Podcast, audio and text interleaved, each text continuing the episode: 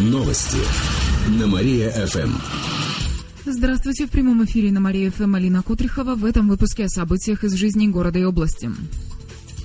13 пешеходов сбили на выходных. Половина подобных ДТП произошла в Кирове. Все пострадавшие получили травмы. Среди них есть и один погибший. Так, накануне вечером на пешеходном переходе в Котельничий иномарка сбила пенсионера. Мужчина скончался в больнице. Сейчас проводится проверка.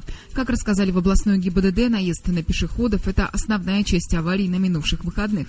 В последнее время такие ДТП участились. С начала месяца на дорогах области погибли около 10 пешеходов. По сводкам ГИБДД различные травмы получили более 40 человек, трое из них – дети.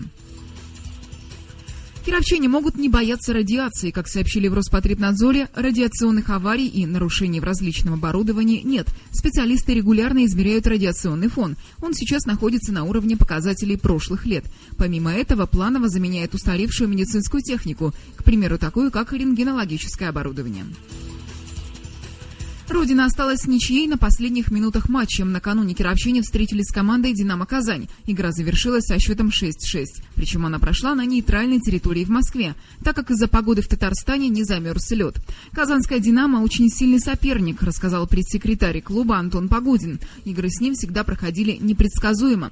На этот раз матч был упорным и бескомпромиссным, сообщается на сайте Родины. В начале наши хоккеисты показали активную игру. Счет был в нашу пользу до конца матча. Но затем соперник начал отыгрываться. В итоге Родина осталась на шестом месте в турнирной таблице чемпионата России по хоккею с мячом.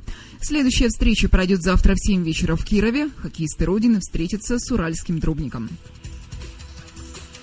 Эти и другие новости читайте на нашем сайте mariafm.ru. А у меня на этом все. В студии была Алина Котрихова.